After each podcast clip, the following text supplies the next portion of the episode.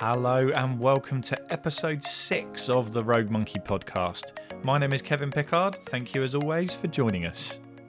We're now over 500 hits in terms of the podcast, which is really, really exciting for us. As always, please keep the feedback coming in as we do want the show to remain as fresh as possible and explore lots of new conversations. So, any feedback on people we can speak to, we would really, really appreciate it. Last week's discussions with Claire Alome about the journey of skateboarding, both domestically and internationally, were really well received. And as mentioned, we will hopefully be speaking to Claire at some point in 2021 to see what effects the Olympics have had on the traditionally counterculture sport. This week we've got a great show for you as we've got a really dynamic discussion with sports psychologist Helen Davis. Helen has a huge amount of sports under her belt including working with the iconic boat race team from Cambridge, and you'll hear more about that shortly. But first, just our quick request to our listeners make sure you hit subscribe on whatever platform you're using, follow us on the various social media platforms, and you can interact with our guests on there too.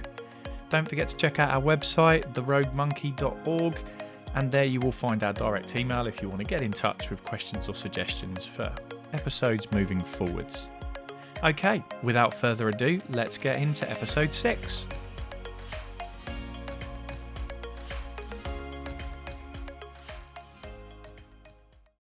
Hello and welcome to the show, Helen. Hello, uh, thanks for having me, Kevin. You're more than welcome. How are we getting on today, all right? Yes, I'm very well, thank you. We're Been all- busy, but I'm good form, thanks. Yeah, but it never seems to stop. You're off to Edinburgh, it sounds like, this coming weekend. That's right. Yes, I'm off to the swim meet there, um, which I'm looking forward to this weekend to see some good swimming and meet some of the athletes that I work with. Fantastic. Okay, well, for those of the, our listeners who have not come across you before, if you can just give us a little bit of a, a background to your story and kind of how you got to where you are. Yeah, so my name's uh, Helen Davis, and I'm a chartered sports psychologist. Um, I'm also a teacher. Um, I, my, my background uh, is a psychology degree uh, many years ago from Cardiff University. I then did a postgraduate certificate in education at Cambridge and became a primary school teacher, where I worked for pretty much on and off for sort of 25 years in primary education. And I suppose about, I suppose it was probably about six years ago or so now, I decided that um, I'd quite like a career change, um, wanted to use my skills from teaching, and sport has always been a massive part of my life. I swam competitively as a as a junior. Um, swimming's still very much part of my life today. Um, I still compete um, as a master swimmer, sort of nationally and internationally as well. And I really felt that I wanted to do something where I was, I really had a passion for it, and so sport was kind of a natural thing that um, came to me. And at the time, I was uh, swimming with some Ironman athletes. I'm very fortunate to be swimming with uh, two athletes who were in the top 10 at the world at the time. And they were so negative about their swimming, and I got very interested in their psychology behind the negativity that they had with their swimming. It was almost like their, their races began uh, once they got on the bike and then did the run. And so it really became a bit of a hobby for a while. I sort of read about psychology of sport and I thought, you know, this this could be an area that I, I could potentially work in. It really fascinates me and really interests me. So I then uh, found that I could do a master's, get the qualification, do a master's in sport and exercise psychology, which I did at Staffordshire University, and then started working as a, a sports psychologist. For a little while, I, I did sort of part time teaching and part time sports psychology, but I just found the work grew and grew within sports psychology and really took off.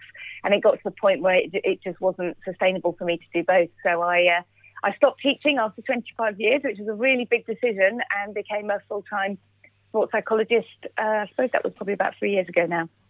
And uh, it's been spiralling ever since, by the sounds of it. Yeah, I mean, I feel I've been very fortunate um, in the opportunities that I've had, the athletes that I've worked with in various different capacities, the variety of sports that I've worked in. It's a very varied job.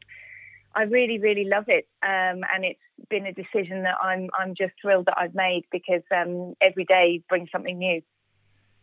Yeah, and I think there's a, a lot to be said there. Like you said, actually, what am I passionate about, and then finding that curiosity, and it almost becomes a thread that you you almost stumbled upon, and be, before you knew it, it had turned into a complete career change.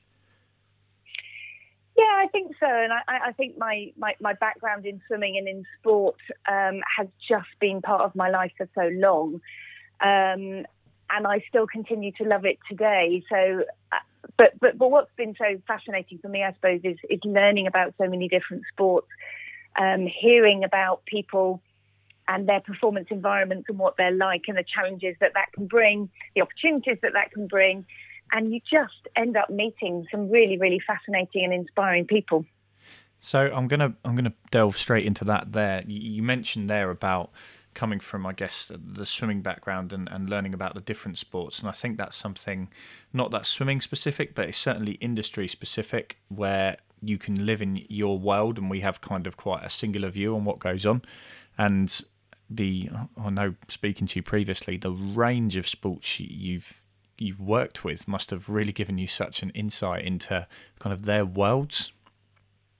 Oh, absolutely, and that's the thing when when you're working with um, individuals is you you really learn so much about the intricacies of the sport, uh, you know, the vocabulary and the language, uh, the context, all of those things. Which um, for some sports, obviously, I have quite a lot of knowledge in just by the fact of I'm, I'm interested in them and I know about them. But but more and more, um, I've come across sports which you know I really didn't know a lot about, and I'm I'm really curious. I find it absolutely fascinating learning about uh, you know the, the, the, performances that they have, the training that they have, the individuals who are inv- involved in the sport, and, and, and, what it means for them. So um, it's really interesting. So let's let's dive into a few of the sports there. No swimming pun intended, but you've obviously worked with a range of sports and not just swimming. So maybe pick out a few that certainly we've not come across. Um, I know we've explored so far a few on, on our podcast journey so far, but listening to the list you, you've reeled off to me previously, yours is hugely extensive. Yeah, as I say, I, I feel really fortunate to, to have been involved in so many. Really, I mean, you know, sports that really I, I didn't know anything about.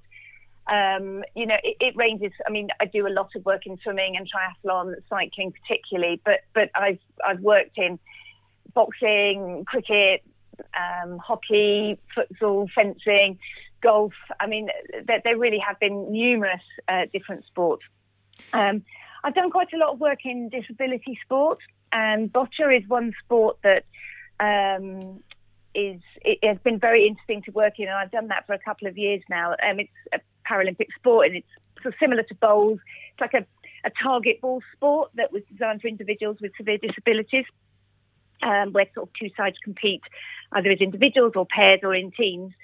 And uh, that's been a, a very interesting uh, sport with the challenges that come with physical disabilities, working with clients who have uh, disabilities and, and, and what that brings for them. I think that's something I found very early on in my journey. So prior to moving up to where I am now, uh, over a decade ago, I worked at a school for children with special needs. Uh, some of those were physical disabilities, like you mentioned there, that have physical impairments, and it was hmm. very, very eye opening when you realised that the range of adaptations that you could actually make to not just in sport but you know classrooms and all those sorts of things to actually allow what we would maybe naively um, have as normal day to day living and you would actually go well mm. actually we can adapt a few of these things and allow a lot more of our sports and activities to become a lot more accessible to a lot more people Yes, uh, you know, it's, uh, it, you know, I like to think that, that disability sport is just going from strength to strength in this country. You know, there are so many opportunities for uh, disabled athletes. Uh, the, the logistics around that, I think, is definitely an, an area which I have discussed with disabled athletes in that they're very reliant sometimes on other people. Um, yes, coaches, but also carers um, to help them to be able to train and perform in their sport um, which you know psychologically can bring challenges for those athletes. Yeah, definitely, and I think something that not coming from a psychology background, but certainly coming from working as part of a multidisciplinary team, you're seeing much more collaborative working. Certainly now, it's not an athlete uh, regardless of what sport it is, going off and just having a one off individual session with a psychologist. It's a much more um, coexistence, I guess, between sometimes coaches, S&C, psychologists, like you said, their carers, uh, carers, parents, those sorts of things. Yes, and, and, and, you know, you know, as a psychologist, the more uh, people who are involved in the network with the athlete, the, the, the better from my point of view. You know, get, getting um, you know insights from, from different people within the team obviously is really valuable, but it just helps you build up the picture of the athlete as a whole um, and how they can be best be supported. So, I mean, I, I like I, I like the word multidisciplinary team, but I actually prefer the word interdisciplinary team. That kind of the word inter being that it's we're not working in isolation, that we're working together and collaborating, which um, I know can bring can be challenging in some performance environments. But the kind of the gold standard would be if that, if that were the case, then I, I think for the athlete moving forward, that's the best thing. One hundred percent, and I think it's a it's a hallmark whether you're watching a, a group of mechanics that are working on a Formula One pit stop or a group of people working on poolside and an Olympic training centre. The the seamlessness, like you talked about there, of the, that interdisciplinary where there isn't almost everyone in their own little silos is something that actually is that marker for success. And you you might see it on face value from a performance point of view but then when you actually go and visit these environments you go I can see exactly how these athletes are allowed to do what they do because everyone around them works collaboratively to get the best out of them. That's right, and and you know, from the athlete's point of view, knowing that they have that support network there from a broad depth of, of, of and range of disciplines, I think is, is, is a comfort for them, but also that they know that everybody's walking, uh, you know, working towards a common goal. For sure. So pulling that together a little bit, obviously you've had a very diverse journey in a relatively short space of time from a psychology point of view. So n- now you've obviously built from, you know, like you said, that first kind of bit of teaching and a bit of psychology working alongside each other to where it is now with your company. Could you just expand mm. a little bit on that and really how that's evolved into the range of services that you offer now? Yeah, well, my, my consultancy is called Think, Believe, Perform. Uh, that's a name that my children um, uh, gave gave to the company when I first set it up.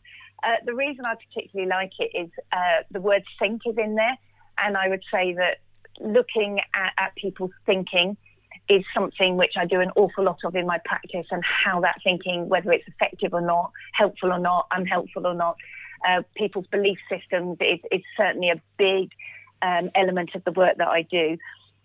I, I pretty much um, within the consultancy work with individuals, uh, teams, uh, coaches, um, I, I, would kind of say really that my, my work extends to kind of four different areas, I would say. Um, so the first area, I guess, is I, I, would call it outreach. So this is where I write for magazines, I give talks and workshops, I lecture about sports psychology. I might go into a you know a university and talk to their students. Um, and, and it's general kind of sports psychology education, I would suppose, in terms of what athletes can do to help improve their performances. Second, um, performance strategy, I would say, that's kind of working with individuals to teach skills, techniques, strategies that will help them perform better. You know, often I think people think people have to go and see sports psychologists because they have an issue but that really isn't the case. Some people come along and say, I think I'm doing okay. I, I, would like to do everything that I can and work work at the psychological side. It's not something that I've done. Um, you know, I'm hoping that you can help me be, be, even better than I am already. So performance strategy is, is, is the second one. Uh, third one, I'd say is performance barriers. So this might be working with athletes or coaches um, to address specific areas they, that they feel maybe are holding them back. Again, that might be uh, related to their kind of belief system that they feel that they've, they've got these limiting beliefs that are limiting their performance in some way. And then finally, uh, the fourth area, I guess I would say, is kind of team performance, uh, where I work with teams to kind of provide individual or group support. I help them with creating a team vision, um, team building, cohesion, collaboration, um, and, and moving forwards as a team to get the best performances out of themselves. So generally, I would say those are sort of the four main areas that I work within that as part of my, you know, consultancy, and then I work for a few other clubs and agencies around that. that sounds fascinating. I'd like to, I guess, pull a couple of um, anecdotal examples out of that. So, a couple of the areas that I think most of us could relate to is those individual barriers that we, we overcome, and that that's not sports specific. I guess like everyone in their life probably has internal beliefs or limiting beliefs that they feel like are, are holding them back. So, have you, have you, got any examples from sports or, or, athletes you've worked with? Obviously, we can't say names, um, but just yeah. some stories really to kind of talk about what that process actually looks like. Um, so I, I guess um, I could take an example. Um, I worked with a referee actually uh, in in korfball, um, and that was really um, looking at limiting beliefs around what you know, as, as, a as an umpire, you know, as a, as a, referee in a game, you know, you're very visible on the court. You have uh, obviously the, the players who can challenge you. Uh, you also have members of the audience who can make comments about your umpiring um, at the time. So, you know, when I when I work with athletes, um, one of the first things I do is, is get them to start sort of noticing their thoughts. That sounds quite simple, but it's actually really quite hard for people to do. Um, you know, really listening to your inner voice and what you say to yourself. Um, and particularly in, in, you know in the case that I'm describing there, you know, response to comments that people make um, really can have a, you know a detriment on people's belief systems. So another example I'm just thinking of, uh, you know, I've worked in um, esports as well, um, which is a very interesting um, area to work in, and for for the competitors in esports, they have a massive fan base. I mean, thousands and thousands of people follow uh, these athletes on Twitter, and they are making live comments about their performance the whole time. So, so that kind of external, um, the, the, the, external audience, as it were, is, is commenting and making judgment on people's performance, whether it's an umpire, whether it's a player, and that can have a real impact on people's belief systems about, you know, other people are thinking this about me, other people are judging me on this, and other people are thinking that. And over time, that can really become um, limiting to you as an individual if um, you know you take that to heart. You find it um, affects affects your performance and how you're actually doing something in relation to what other people are saying to you. Uh, so that that that that's an example of something that I, I would work on with somebody is, is start looking at their thinking, looking at what they're saying to themselves about that and start working on, on trying to look at what I do a lot of is kind of what I call evidence based thinking. So we can fall into thinking traps and thinking habits, like where we second guess things, we make assumptions, um, we we fortune tell, um, we make predictions about the future and assume there's going to be a negative consequence um, on us. And I do quite a lot of education in terms of thinking types and habits and unhelpful habits that we can fall into. And then use evidence and reality and logic to try and challenge those beliefs. You know, does it make sense that you're thinking in that way? Um, you know, is there any evidence to, to say that that actually is the case? And quite often our beliefs are not based on reality and actually they don't make sense. So it's, it's, it's working on challenging those habits, uh, which you know, do- doesn't come easily to some people. It, as I say to people, it can take quite a period of time to work on with people because generally beliefs are quite ingrained in us. But just like anything, you can change habits, you just have to work at them. Yeah, and I think one of the things you talk about there in terms of habits, this is something that so many people, I guess, don't even think about really, whether you're a sports person or not. But if you actually list the number of things of the day that you may actually think you do by choice, but you don't. It's just a habit of either your environment or just a, a, routine that you've done for so many years that you just do and you don't even think about it. And it's mm. It is really interesting when you start to unpick things with athletes when they actually go, I have no idea why this is going wrong. And then when you actually delve into it, they're they're almost unconsciously aware of all these different things they're doing. They just don't join the mm. link between that and performance. Yeah, and I, and I think you know, interesting your word delving into it. That you know, we lead such busy lives, and, and athletes have such busy training schedules that actually people think about psychology in very short snippets of time, an awful lot. Um, you know, the old conversation here and there, but but what I find is when you know when you sit down and, and even spend a whole hour talking about somebody's performance, they very very rarely have done that.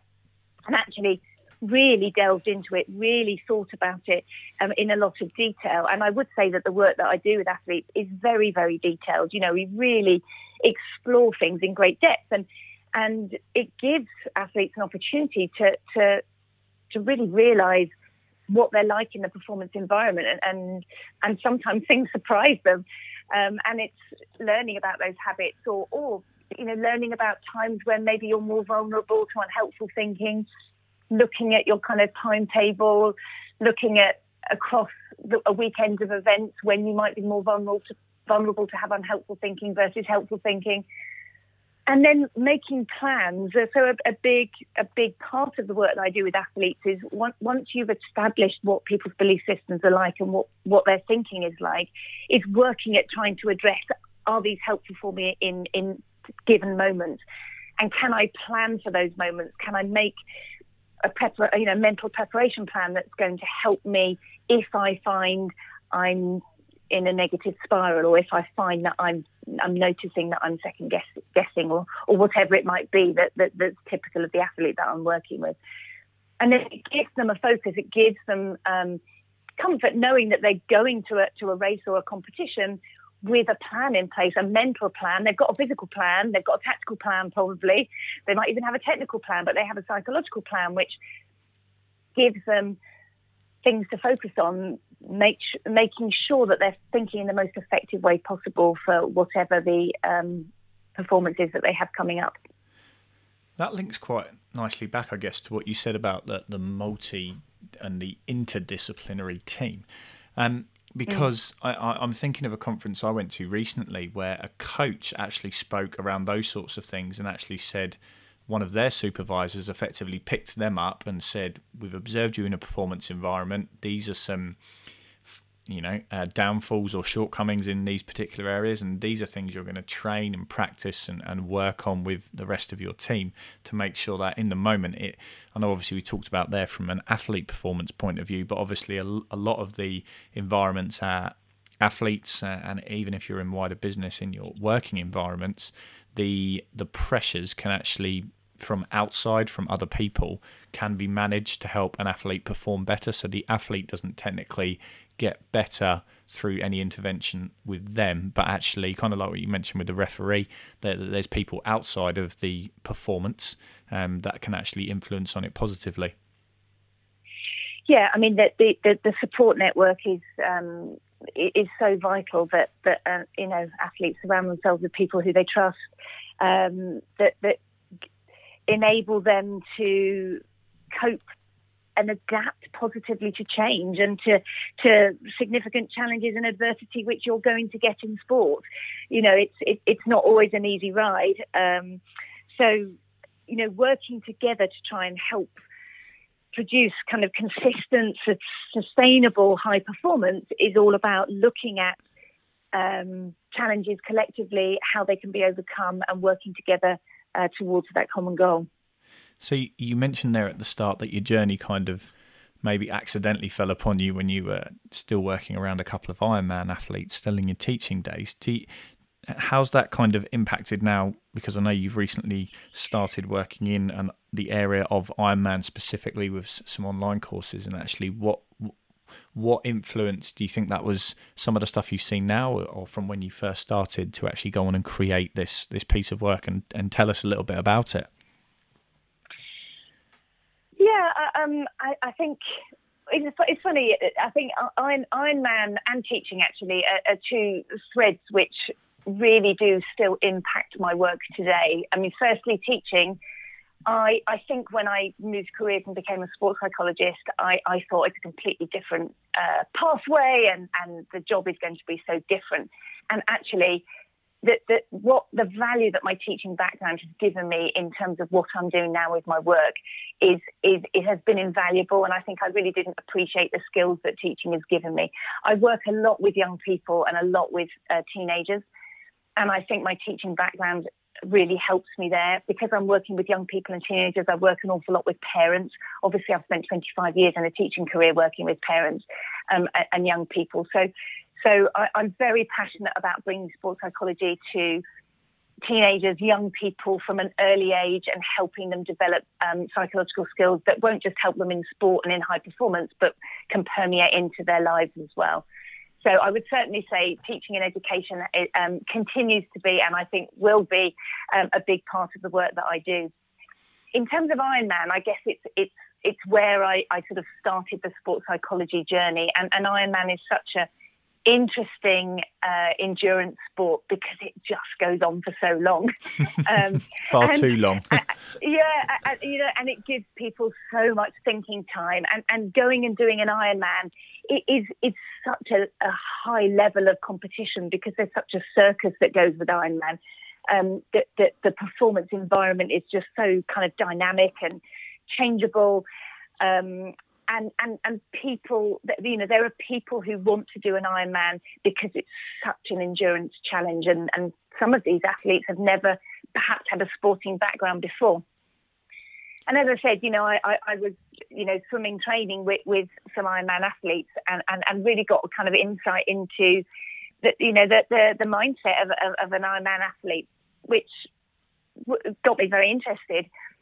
Um, I actually it was last summer that um, somebody came up to me, a, friend of mine who had been to a talk that I'd given uh, sort of way back in the spring. And he came up to me and he said, I, I you know, that talk that you gave um, at the university um, in Cambridge uh, back in March, I think it was last year.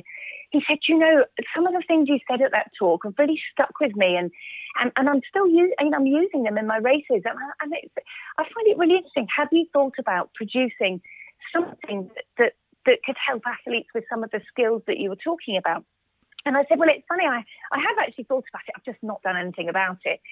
And I had had these ideas about putting together an online course to help give athletes race preparation from a psychological perspective.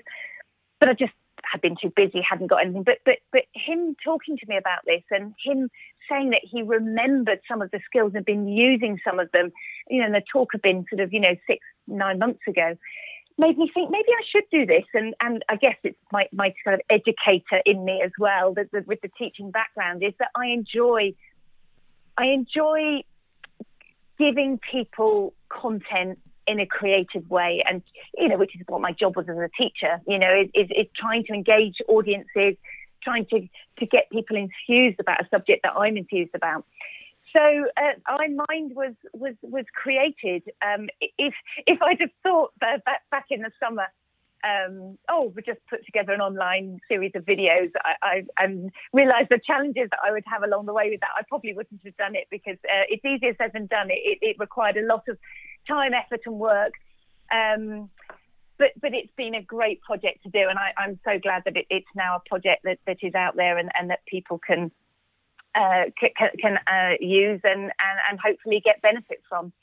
I actually, it's worth saying as well that the, the course um, is, is a six week course to help people in the lead up to an Ironman or an endurance event. I worked with uh, Lucy Gossage, who is a 12 time Ironman and endurance uh, winner. Uh, I worked with her at the latter stages of her career and we kind of used, done the videos together and used her story as a kind of backdrop to the, as it were, the psychology, the theory that um, that is the input that I give, so that people can kind of see in action what what I did and the work that I did with her and how it helped her and the kind of the journey that she went on with it. You talked there. So, yeah, I, I mind. I was going to say you talked there a little bit about that journey, and I think that's um, from a, a psychology perspective, something that's uh, I'm curious to see more people almost unpick, and that's kind of one of the things I'm hoping to do with the the podcast. Because uh, as soon as athletes start to either come to the end or, or finish their careers, that their views on a lot of things either change or they pull a lot of maybe things they're not particularly thought about before together and go, that really helped me at that point, or that was really useful, or that influenced me in a way I'd not really thought about at the time because I was so immersed in what I was doing. So, talking to athletes really latter in their careers, or say after them, is I, I, tend to find you get a really rich discussion out of them in their reflections. And, like you said, it's that story that then actually brings sometimes some quite um, not necessarily dry material, but it's sometimes it is just very theoretical, and you can actually go, here's an athlete sharing this as a story, and for a lot of people, they then go, ah, I see how that relates to that relates to that. Mm. Well, I, I, think Lucy, particularly now, now she's you know she's recently retired, but now when she looks back on her career and reflects on it, she actually says that she thinks that her mindset was her greatest asset as an athlete.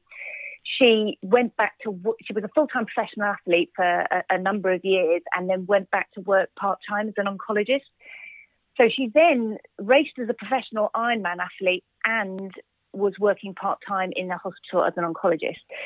So you know, very high performing environments for both. She actually won eight Ironman races after she went back to work and was not a full time pro, which she says, you know, that, that her mindset was, was, was part of the success that she had with those other eight wins that she had because you know on paper you know she, she was treating cancer patients one day and then getting in the car driving to, you know, Wales to do Ironman Wales, having just done a 12 hour shift and was then able to uh, perform and win races. Uh, so the, the, I think she really realised the value of her mindset and how she, her approach to races uh, benefited her. That you know, I say on paper she was kind of like, I'm I'm not sure that I'm going to be able to do this, uh, but but by working at her psychology and her her self talk around that and her approach to those races meant that she could get herself to the start line and know that she had a chance of winning.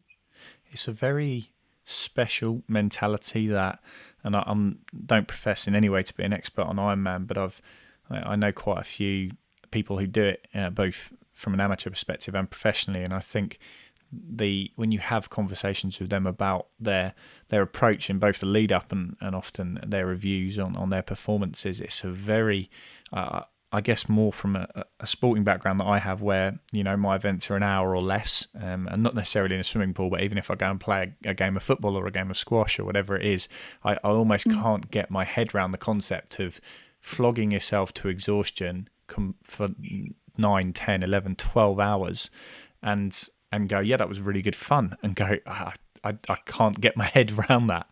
yeah, yeah. I, I, I mean, you know, different different sports um, have, have, there are different goals for different people. I mean, one of the things that we start off the video um, in video one talking about is is what people's why is, and and I think it's really really important for people to know that. You know, there let's say there are some people that want to go out there and have a 16 hour event and day to, to, to feel that they've completed their challenge. And there are other people that want to dive in a pool and do a 50 freestyle and swim it, you know, in, in a matter of seconds, in a matter of seconds.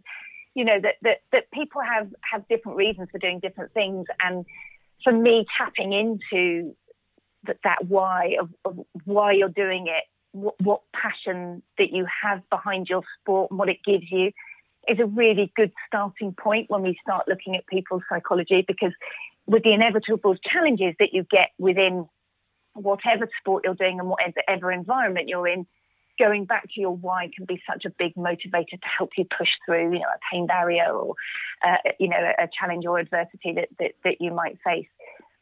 That, so um, that's something for sure that from a, from a psychology perspective, so many of what I would consider world class athletes, um, and not just in, in Ironman or in, in swimming, but you, you, talk to any athletes that have very much excelled in their sport, their their clarity of their why and the people around them's understanding of their why, uh, especially when you're working with senior athletes and that, that that two-way relationship where it is a much more collaborative approach than maybe a lot more directive approach with young athletes um, you can see that there is that clarity of why and it's a really curious area i've looked into before. I've read a book. I think it is start with why.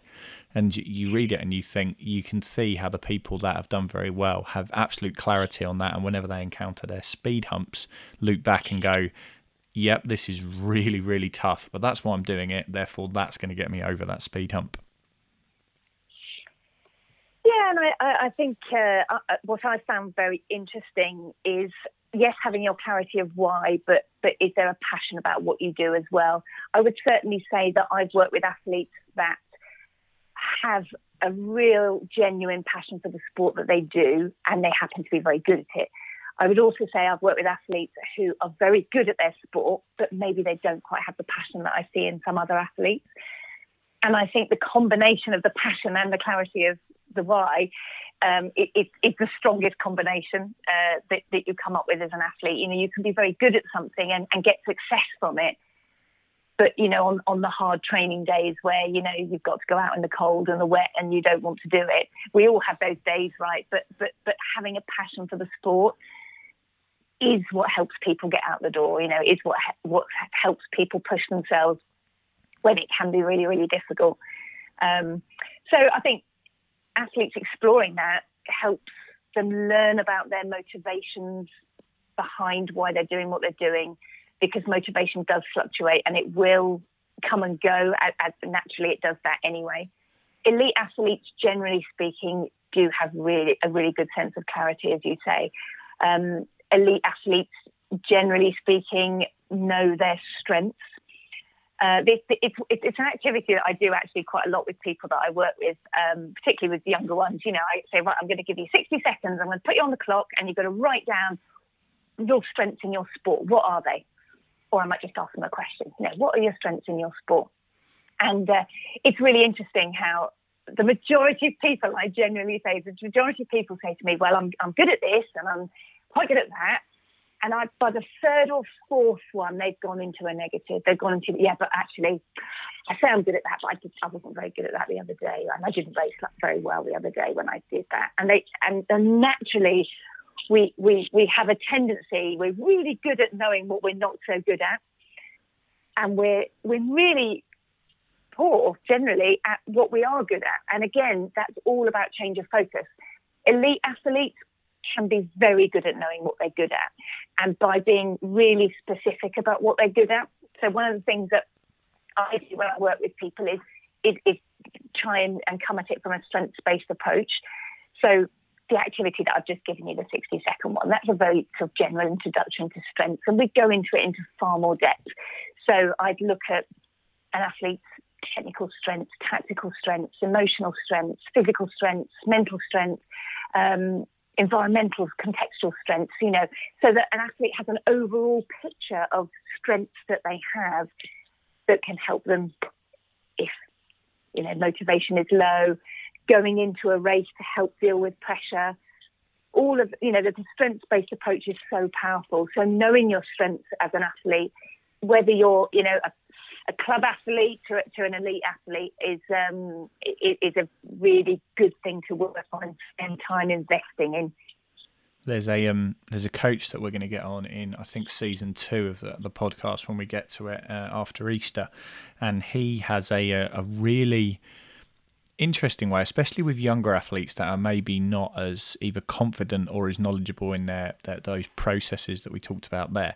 And after every competition or every race that an athlete does, he says, before you go get changed, go home, cool down, do whatever it is, I want one good point and one bad point, or one constructive area for development. And it for not it is a force effectively, but it starts to get the athletes from a young age going. That normally, if you ask a young athlete, regardless of generally the result, they'll go, "Yeah, that was awful. Yeah, it was rubbish, or I could have done better." And actually saying, "What did you do well?" and starting from an mm. early age to try and get them to mm. think actually some of that was pretty good some of it was not so good but that's when no one's ever going to be perfect so there's always going to be a, a, critical area which we can find but like you say the the ones that can start to develop that mindset of seeing their strengths and seeing positives are hugely powerful it is, and, and I certainly think that you know, as I say, from from a young age, that can be developed. How can that be developed? I mean, you know, that's club environment um, coaches, support staff is having regular conversations. Now, regular conversations take time. You know, when people are, are training, a lot of the time, you know, those conversations can be really short, but that can be built into the culture. So, you know, some of the work that I said that I do within teams is, you know, helping to create a team vision, help creating the things that are important within the team. And, and again, conversations around strengths-based approach so that, that young people become – you know, they become confident, but they become comfortable with with talking to each other about w- what they're good at, what those little details are that that makes them, you know, the fast freestyler that they are, the agile hockey player that they are. That, that they don't feel embarrassed about talking about those. Um, that that that they know that that focusing on the things that they're doing well and the things that they are doing right will help keep confidence more robust. I mean, that leads to another thing that I, I work I work on a, a huge amount um, with athletes that is on confidence. I would probably say that's the number one thing that I work at, at with them. I'm very happy to hear you say that because I know we put together a uh, a selection of four videos last year that we put out on um, my day job's YouTube channel, and I think the first one had something like over a thousand hits in the first week, and that was around confidence. And it's maybe for for yourself, it's it's a very good timing to be going into this kind of world because there's been a distinct lack, and I can only speak from kind of my view on it, but I feel like over the last maybe 15, 20 years, there's been a distinct lack across the board of both psychological support from, like you say, some of the more obstacles, but also around actually just building up confidence and things like that in the first place before any potential issues occur. Um, so you're kind of entering the market at a good time. I mean, it, it's such a key ingredient for performance.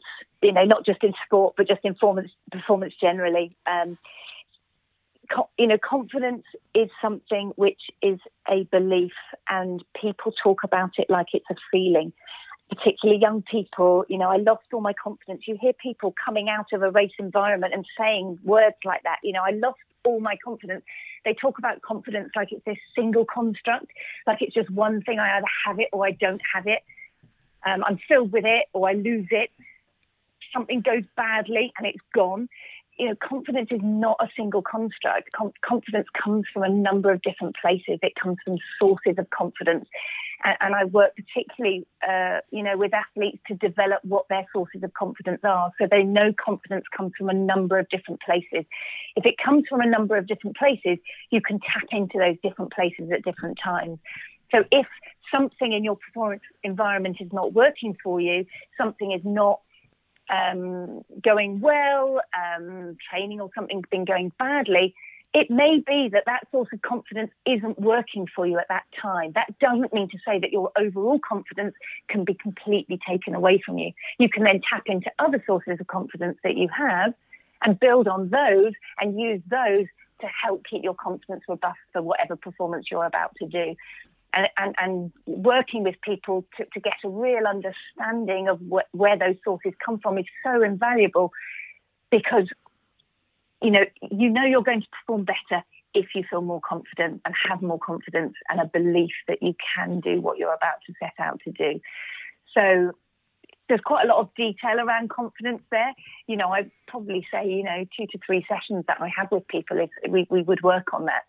Um, but then going into a competition, preparing for a race, you've got those things behind you. They're, they're in your, your your thoughts. You're actively thinking about them. You're actively engaging with what those sources are to hopefully give you the best performance possible.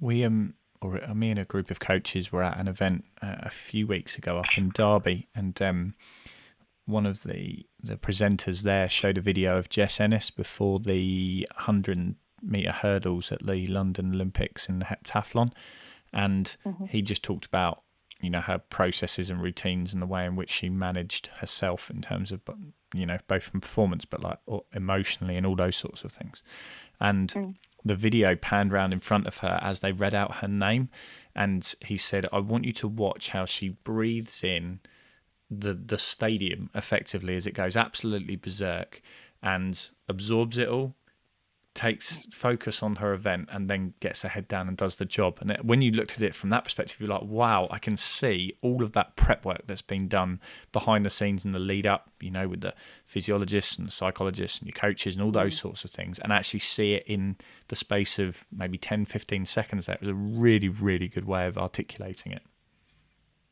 Yeah, I mean, it, it, so there's, there's a number of athletes that I work with, and if you know if if if I'm watching them, I know exactly what they're thinking at a given time. So, for example, I worked with a, a boxer recently, and uh, he had a number of issues with, um, you know, coming out into the ring when you've got hundreds of people kind of whooping and yelling. There are lights flashing, people are cheering. It was was very challenging uh, for him coming out into that environment. Um, so we we did a whole lot of kind of psychological preparation about helping him prepare for that moment and having a belief of confidence in terms of his body language and how he would do that from being sort of outside and being announced to coming into the boxing ring. Um, he also, once he got into the ring, was was, was going to be called up by uh, by the referee, where he would then have to stare at the opponent for a period of time while the referee was going through, um, you know, the, the, the, rules of, of, of, what was about to happen. And he found that very, very difficult um, to hold the gaze of his opponent, to also walk in in front of all of these people. So we had a plan from the moment he was outside the door before he was seen for the uh, when the music started playing, when he was announced, and what he would do in that moment up until the fight actually began. So, I, I mean, I have this on video now and I, I, I watch it and I, I, sometimes show it in some of the talks that I give. I know exactly what he was thinking when he was standing outside the door. I know what he did with his hand movements, with his gloves. Uh, that had all been planned. We planned everything. Uh, he, he came up to uh, his opponent. He, he, you know, we'd worked on him practicing holding the stare. And then the fight was about to begin. He turned his back on his opponent. He bent down. He crouched twice. He did a certain movement with his boxing gloves. We planned all of that. And nobody, of course, in the audience would know that. But that, that's kind of the level of detail that, that you can go into people to, with people to, to help them perform to their best. Um, knowing what he was going to be doing with his eyes, what he was going to be doing with his hands and his shoulders, to appear confident even if his heart was absolutely hammering inside. So, you know, I, I do similar, similar work with, with, with swimmers who are being announced walking up to the block. You know, that they are there are a lot of people watching them. They're, they're being announced. You know, a lot of people can feel that they're on show and they can become very self-conscious and it can be very distracted, distracting to, to, to the athlete before they're about to perform. And in that moment, you want their thinking to be absolutely focused on what it is that they're about to do. And distractions like that can be very, very difficult for people to manage. So, so working on the kind of the details of that so that they have a plan in place means it's then hopefully uh, much easier for them to manage. There's kind of two things that jump out of me from that is that in a from a physiological perspective as coaches we have planned um, and I, you know again it doesn't really matter what sport you're in but generally you plan a performance down to a pretty good level of detail usually from a preparation perspective, physiologically, technically, tactically, those sorts of things.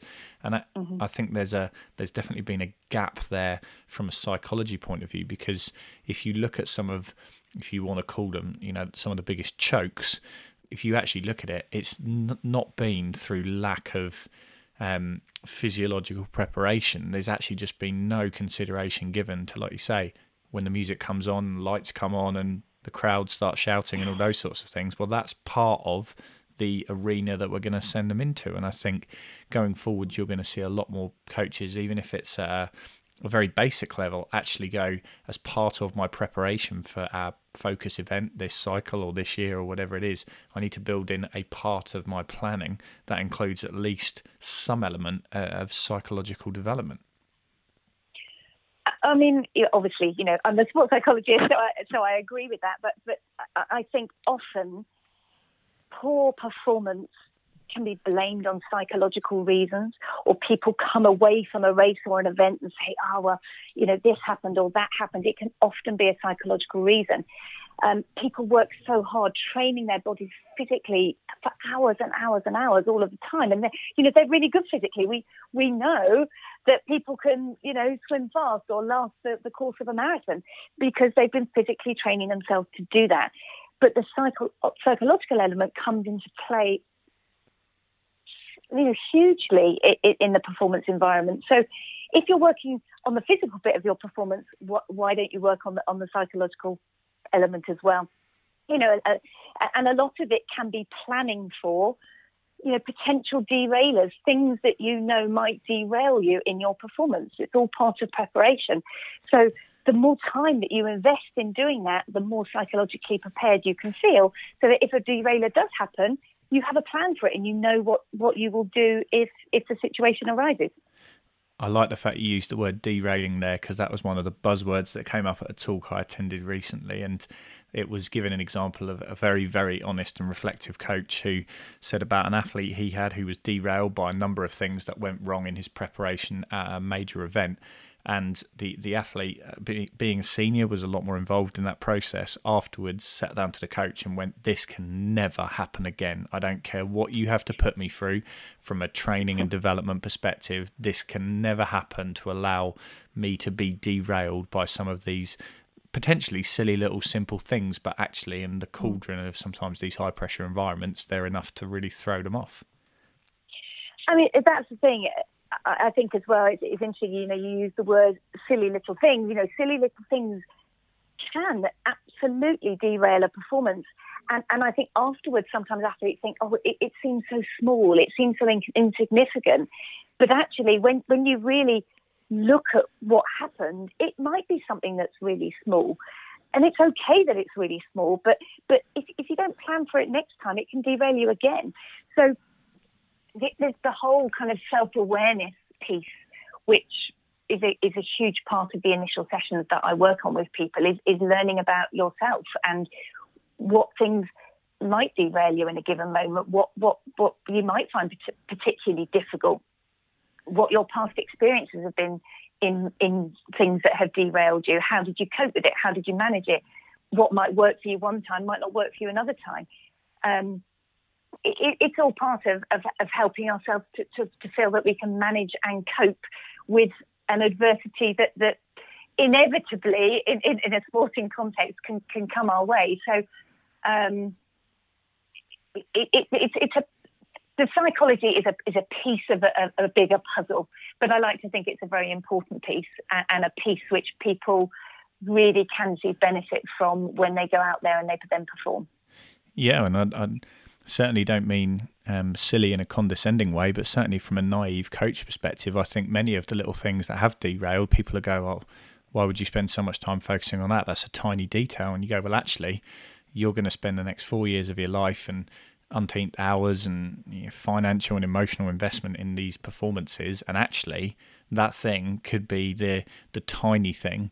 That, that does derail it. And I remember, I think it was London Olympics. There was two athletes um, in a final, and I spoke to the coach uh, or coaches, I should say, of those athletes and said, what was the difference between the one that did exceptionally well and the one that didn't? Because on paper they were relatively identical. And they just said their psychological preparation was the, the one that achieved higher. Their psychological preparation was off the charts. They treated that as as an equal and as an integral part of their development, whereas the other one it was more of a no, I'm okay. No, you know. Yeah, I, I think. Um, I, mean, I, I, think you know, psychology is not just for elite athletes. You know that. Um, I think more and more pe- people are seeing the benefits of of helping athletes in, in, in a number of different sports. Um, that, that how beneficial it can be. Um, preparation comes from yeah an Olympic Games, but also you know a, a club gala. People have different challenges different belief systems about things and what you know might you know just going back to that word silly that you said you know that, that i think people have a tendency to sometimes see these things as silly whereas actually they're, they're really really important. And that's where those conversations about talking about challenges talking about things that people have means that they're more open in discussion.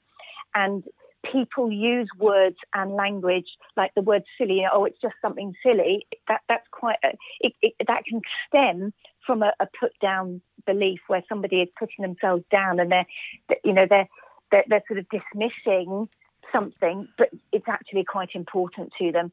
And, and that of work around beliefs and where those thoughts are coming from, L- language and words is something that I spend quite a lot of time in. I, I think the value of noticing the words that we choose to use in a performance context can have such a, a big impact upon people managing and controlling their emotions. So, for example, um, you know, a lot of people can be very hard upon themselves. I should have done this. I, I, I really ought to have done that. And actually, that can stem from this belief of, you know, I'm not good enough. You know, I, I didn't, I didn't, You know, they're using language that's very rigid.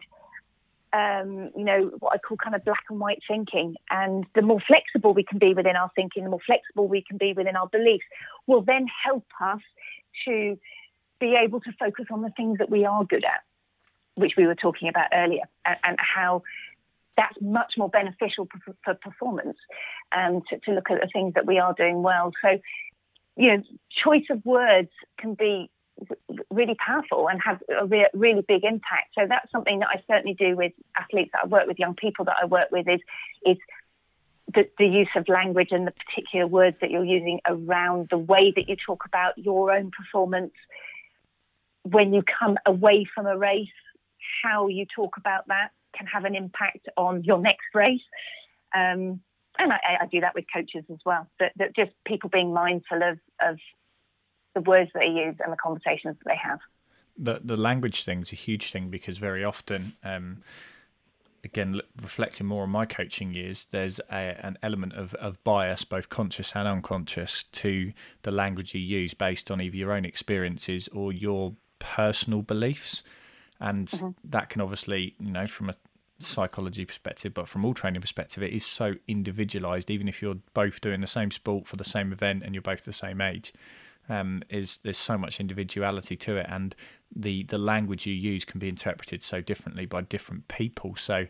Uh, almost a self awareness part on people working with athletes, whether they're looking at it from a psychology perspective or not, but just that self awareness of, well, you've just said this, but actually, those two people in front of you have taken that very differently. And I can't remember which mm. which coach it was that I did a did an observation session with, and they said they they they read out a sentence and said, if I've got thirty people in the room. 15 of them don't understand it, five of them are not interested, um, and five of them are really up for it and they're going to absolutely smash it out the door. And actually, I probably need to explain it in two or three different ways if I'm going to increase the amount of buy in that I get in a session. And again, that comes back down to language and the way in which we gauge with people as individuals. Yeah, absolutely. And I think building relationships comes into that as well. You know, um, the relationship that you have and that, that, I have with my clients is, is absolutely crucial in that I learn to understand them. And as you say, what, what, how they respond to different information. I know that I've I've sat in appointments with um, athletes, and a coach has maybe said a, one thing to them that week, and it has impacted upon their whole week. Now, the coach probably just said the word, didn't realise and has no idea about the impact that that has had on that athlete. Um, so the, the, relationship, you know, obviously between athlete and uh, and coach um, and, and, and performers is is understanding each other, knowing the kind of person they are, how they're going to receive that information, whether they they, they interpret it in a helpful way or an unhelpful way, um, and and also that that that sort of has a knock-on effect in terms of the athlete, in terms of their self-awareness. That you know, am I receiving this information? And it goes back to what I said about that evidence-based. You know, is, is it does it make sense that I'm responding in this way to what they said? Is that logical? Um, is it helping me that I'm responding in this way?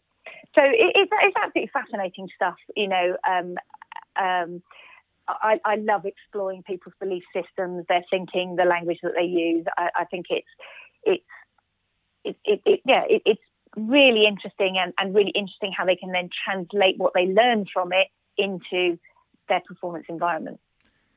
That's something that I think perhaps maybe a takeaway, not just for coaches, but anyone who supports and mentors somebody in a business role or, or, or, in any really role where you're you're in in charge or working with other people. Just that mindfulness and self awareness of the language you're using and the way in which that can build someone up, but equally knock them back down very quickly. And that obviously then has a detrimental effect on everything else. Yeah, absolutely. Okay, I, I want to drift on slightly, and that was a very, very fascinating part of the discussion. But the next bit I really want to delve into uh, is is the boat race because it's such a bizarre uh, unusual, uh, unique, maybe uh, uh, event that certainly in England it, everything seems to come to a stop every time it takes place. Um, and really, like you've had that insight into it of both the lead up, but also being involved and there. And I remember watching it last year and seeing you get off the minibus and going, "Oh, there's Helen." And um, no, just really to, to, to talk a little bit around that because it's such a, a, unique event, really, your experiences of that and the lessons you picked up from that, and, and just really to share that story. Yeah, I mean, I've been. Uh, this is my third year, third year, I think, of being involved uh, with the boat race crews. I predominantly work with the women and the lightweight uh, men and women's crews, which is a sort of grand total at the start of the year. It's about of about 70 to 75 athletes. Um, I start working with them uh, when they sort of come back uh, to university in September, and work with them all the way through, um, you know, up until the boat race.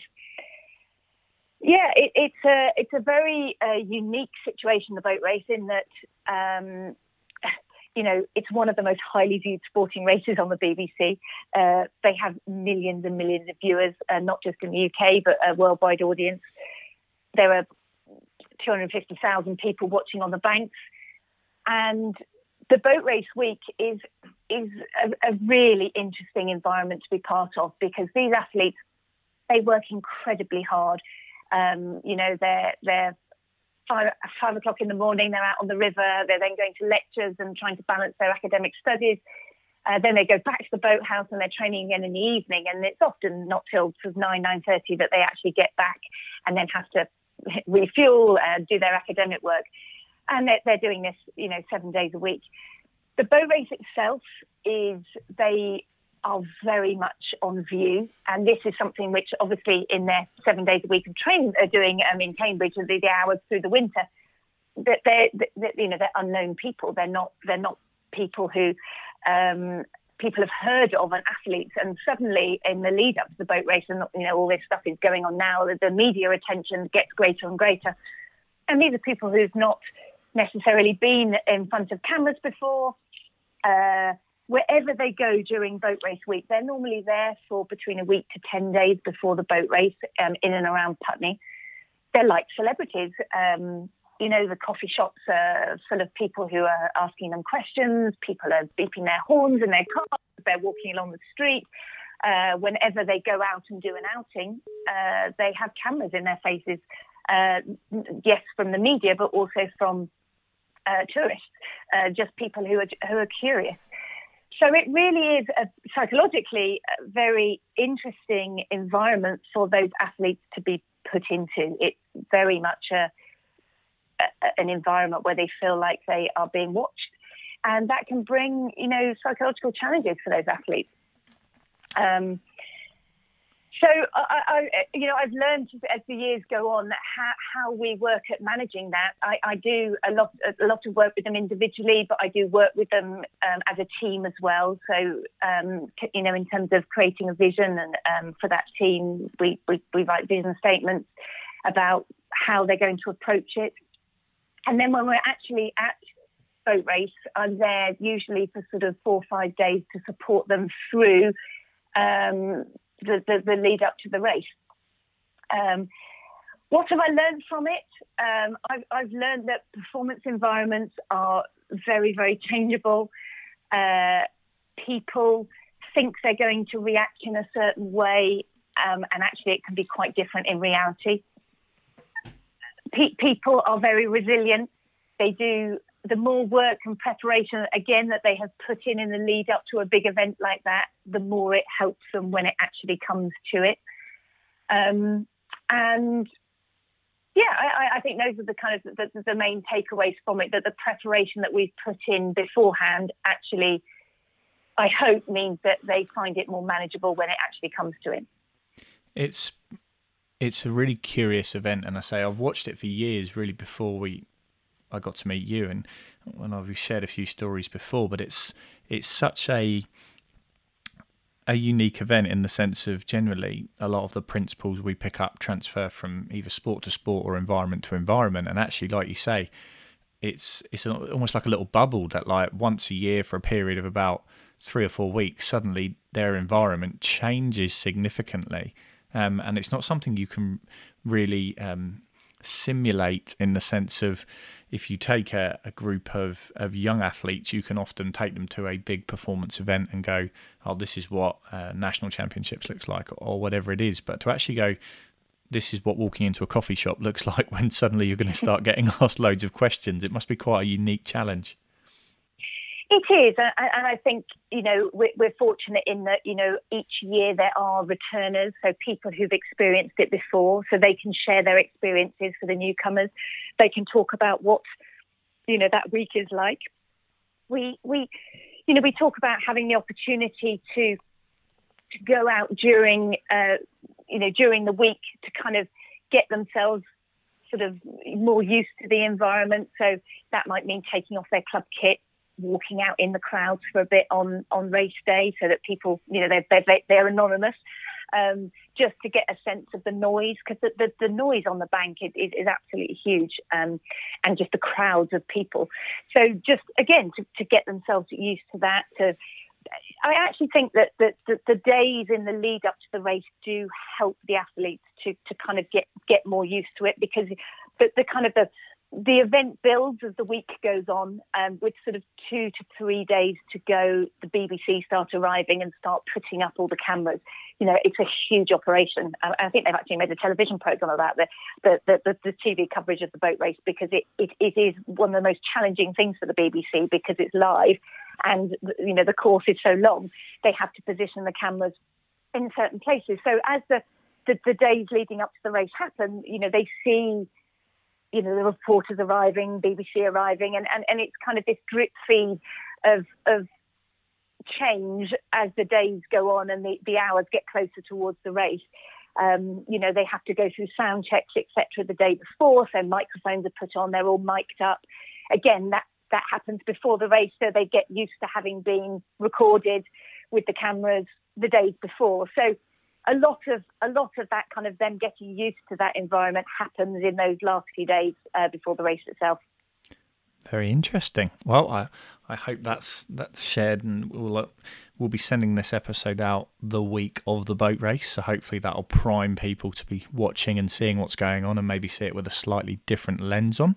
Um, Something I, I just want to kind of pick up a little bit before we, we, we finish is going forwards. Obviously, it's such a and I don't mean new in the sense of psychology is new, of course not, but the the use of or, and the appreciation of the value in which psychology adds across the board. Like you say, it's not just for elite athletes. It's only it's exploding in the sense that we're getting so much more interest in it and so much more buy-in from people. So, what what's next for you? What does that look like? Have you got any thoughts on where it's going to go next as as your consultancy or, or both for, for you in the projects you're working on now?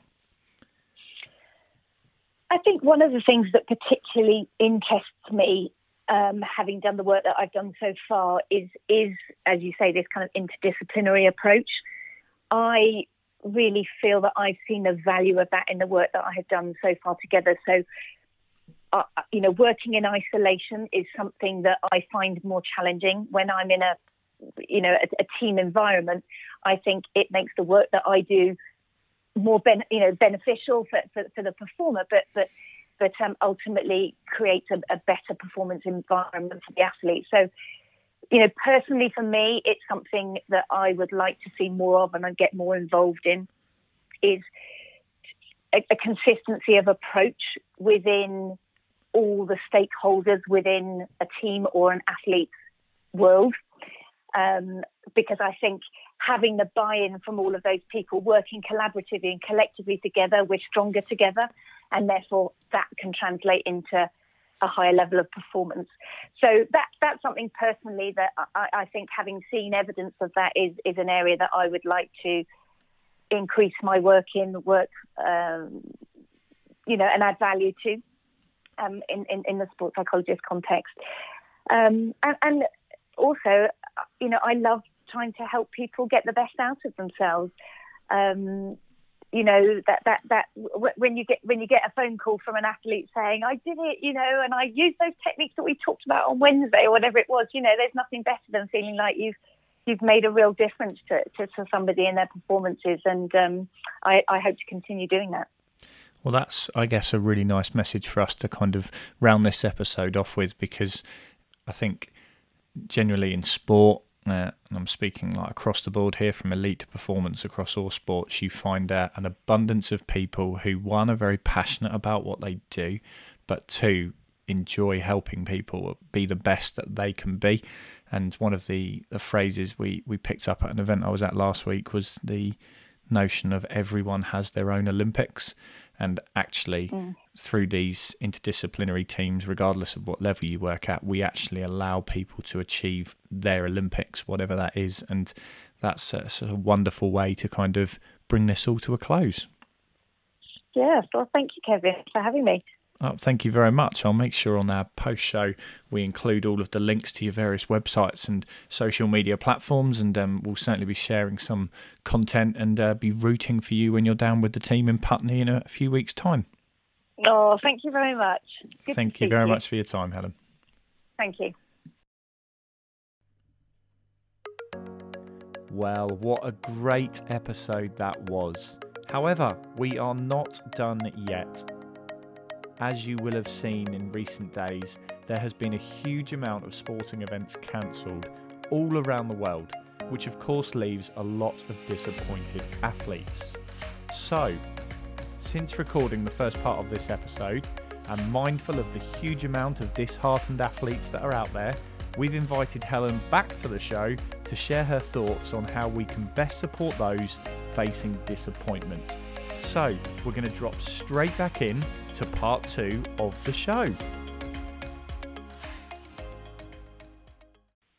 Welcome back to the show, Helen.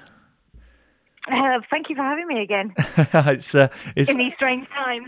very much so. Uh, it's only been well, for us. It's episode six, and yet we're already mixing it up and changing the conventional way of doing a show, which is kind of what we started for in the first place. But I certainly didn't think it would be under these circumstances. Yes, things seem, seem to be changing day by day at the moment, don't they? They certainly do. Well, I know it's only been a week since we did last speak, but in that time we obviously have lost a huge amount of sporting events. However, like sadly, the the boat race has been part of that. It has, uh, yes. We got got the news yesterday uh, that it was uh, officially cancelled um, yeah, t- tough to take for everybody involved. I mean, not not just the athletes and coaches, but you know there are huge support teams around and committees and, and, and people that that work towards get that race, um, you know, happening. So um, the, the, whole community is is very sad that it's not going to be taking place, but obviously understanding why it's not taking place as well. Yeah, and seeing that bigger picture, and of course, you know, whether you're in grassroots sport all the way up to performance, there's going to be a lot of disappointed people out there. So, really, just wanted to pick your mind a little bit of the experiences you've got of how do we support those, or as athletes, how do we deal with that disappointment? Yeah, I think I mean there's been a lot of uncertainty for, for, for a number of weeks now, uh, which which is difficult, you know, psychological psychologically for people people to deal with uh, anyway. Um, now, at least there's kind of clarification in terms of there's more sort of stability and there's confirmation that the events are actually not going to be um, on. So people can start to plan around those things. I, th- I think the first thing to say is it, it, it's in, it's important for people to realise that it's okay for them to feel disappointed and sad about these events uh, not being on. You know, they've been a big part of people's lives, days, weeks, months, early hours, training, work that's been put into these things, and and there'll definitely potentially be a sense of loss that, that the event is not going to take place, but also training may be affected for some people as well you know, it, it, it's going to impact our lives, and, uh, and and I think to have that sense of loss of the things that sport gives you um, is is a very natural thing, and it's okay to feel like that. So I guess that's the first thing I'd say is that um, to acknowledge that and recognise that that that can be the case. Whether it's sadness, whether it's frustration, um, allow yourself some time to kind of process that and that's what I'm going to be working on with the uh, boat race athletes um, today and tomorrow. We've we've got some meetings planned that originally were going to be boat race, preparation and are now going to be kind of reflection on what happened and, and, and how people are feeling and dealing with it. Yeah, it's obviously a, very difficult situation, but I think if we look back uh, through many many sports journeys, whether that's with a team or an athlete, often a, a disappointment becomes a, a prerequisite uh, and something they'll actually go through that makes them stronger and helps develop their character, and they come back stronger and then go on to do amazing, wonderful things in the future. Yes, exactly. I, and I think if, if people are able to try and get a different perspective on the situation that we currently find ourselves in, that might be by kind of making a plan or, you know, doing some research and, and, and seeing things as opportunities um, that, that will help them get through tough times and maybe see things from a different perspective. Um, you know, p- people out there are hopefully still happy and healthy and fit um, and they can be thankful for that um, when uh, you know even if they can't do their event. So I think that kind of reframing the situation you, that you're in is a really good way forward for people. Um, try and see things more as an opportunity. What what what does my situation? Uh, how does it now find me, and what can I do instead? Um, how can I adapt? How can I be more flexible? What can I do to try and help myself in this situation? Rather than stay in the phase of feeling the loss and the disappointment. Yeah, definitely. And I think, and I'm coming at it more from the coaching angle here, but I think uh, athletes often get pulled so many different ways with their academics and perhaps other sports. And you said, oh, you know, I'd love it for my athletes just to be able to sit down and focus on whatever it is, whether that's their pre pool routine, whether that's their nutritional needs, whether that's their goal setting and the way they work on that. And suddenly we've got a massive athlete population who are potentially going to be sitting at home for quite a while with plenty of time to fill. Absolutely. I mean, you know, we all have such busy lives and they're so full lives, full of, you know, work and training, family, friends, you know, making money, jobs social occasions. You know, all of these things fill our lives so much. And, and uh, you know, one of the things that I find when I sit down with athletes is very little time is invested into just kind of thinking about things and how things are going for you. Um, so although the situation athletes might find them unplanned, um, maybe it's it, it can be a beneficial kind of improvement space for people where they can actually have some time to reflect, focus on the forgotten areas that maybe they have been advised to do by a coach and they haven't done um, before, and, and, actually just invest a bit more time in that and see what that can give them. Uh, you know, performance, as we know, is, is made up of so many different areas. So, how about investing in, in one that you know you haven't put much focus in and, and see where it can take you? I remember listening to a, a, talk from the, the British swimming head coach a few years ago in the run up to the Rio Olympics, and he was talking about how when it was first announced that uh, because of the TV schedule that the swimming finals in Rio were going to start at something like 10 or 11 o'clock at night, and there'd been mm. outroar, loads of people on social media saying this is outrageous, you can't expect athletes to perform at that time of night. And his response to the coaches was brilliant it's a challenge that we're going to immediately adopt from the start and see it as an opportunity, whilst everyone else is going, This is unfair.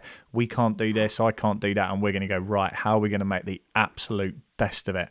And I think looking across the athletes certainly that I've worked with previously, there's plenty out there that will go, completely like you said at the start there i'm disappointed and it's okay to to feel that way but what am i going to do for the coming days and weeks that is going to make the absolute best of the time that i've been gifted to spend focusing on these things yeah, absolutely. And uh, I think in sport, you know, uh, particularly from a psychological point of view, we spend a lot of time with athletes saying, you know, focus on what you can control, um, particularly in a pressure environment that can help you manage your emotions around that. And at the moment, we're in a situation where there are many uncontrollables. Uh, and, and this is an opportunity for people to learn how to cope in those situations, to, that you know day by day as this uncertainty kind of continues and these uncontrollable things around us are continuing we're all building resources to try and help ourselves cope with that whether that's you know chatting to somebody else about it managing our emotion around that how we're responding to a news story on the television. And this, this kind of flexible thinking is, is something which in the long term is, is beneficial not just in sport but, but in life generally. So see it as an opportunity to, to, to work on those skills of managing how we're dealing with uh, the uncontrollables in this situation.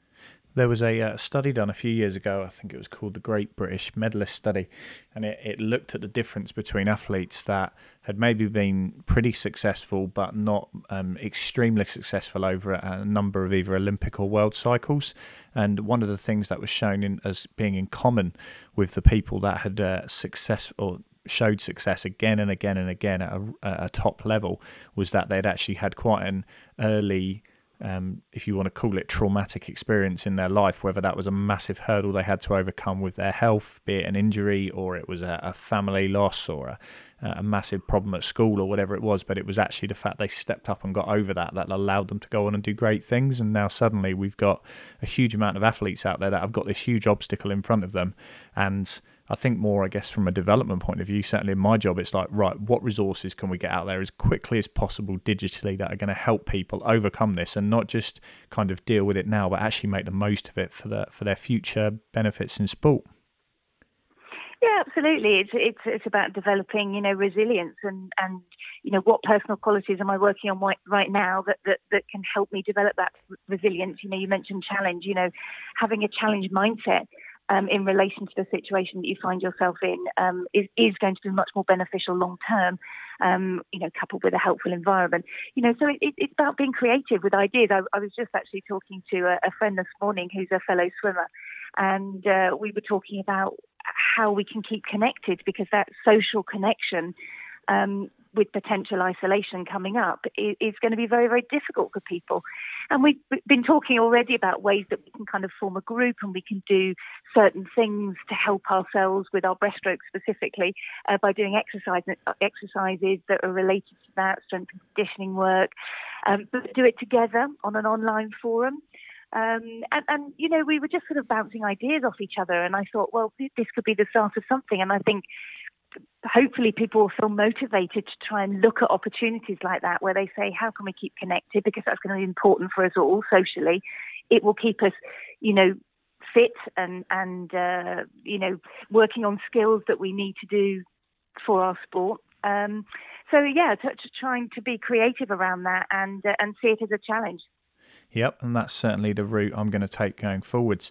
Um, I just want to say a big thank you for coming back on because I know it was a bit impromptu, but um, you know, with with, with every uh, challenge comes an opportunity, and I thought it'd be a great opportunity to, to pick your mind a little bit on what you thought about what is a situation that so many people are affected, well, everyone in this country is affected by. And yet, as a group of athletes, I don't think we've ever had a situation where we've had this many sporting events cancelled um, since, well, certainly in peacetime, which is something that our generation can cannot relate to. So um, I really appreciate you coming back on, Helen. Thank you so much for your input there.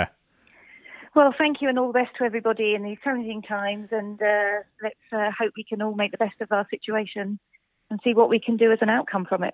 Most certainly. Thank you very much, Helen. Thank you, Kevin. Thank you, Helen, there for sharing some great insights. We covered a range of areas, but there was a couple of things that jumped out for me. Firstly, being mindful of the details. Even the tiniest of things can make a huge difference, both in sporting performance and in life. Secondly, focusing on what we can control instead of investing our energies into things we can't.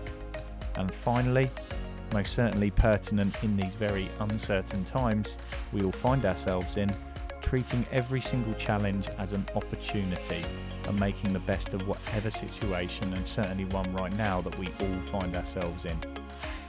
We will all be getting used to a more digital lifestyle in the coming weeks, but we can choose to see this as a great opportunity to focus on some of those forgotten details and things perhaps we don't usually make time for.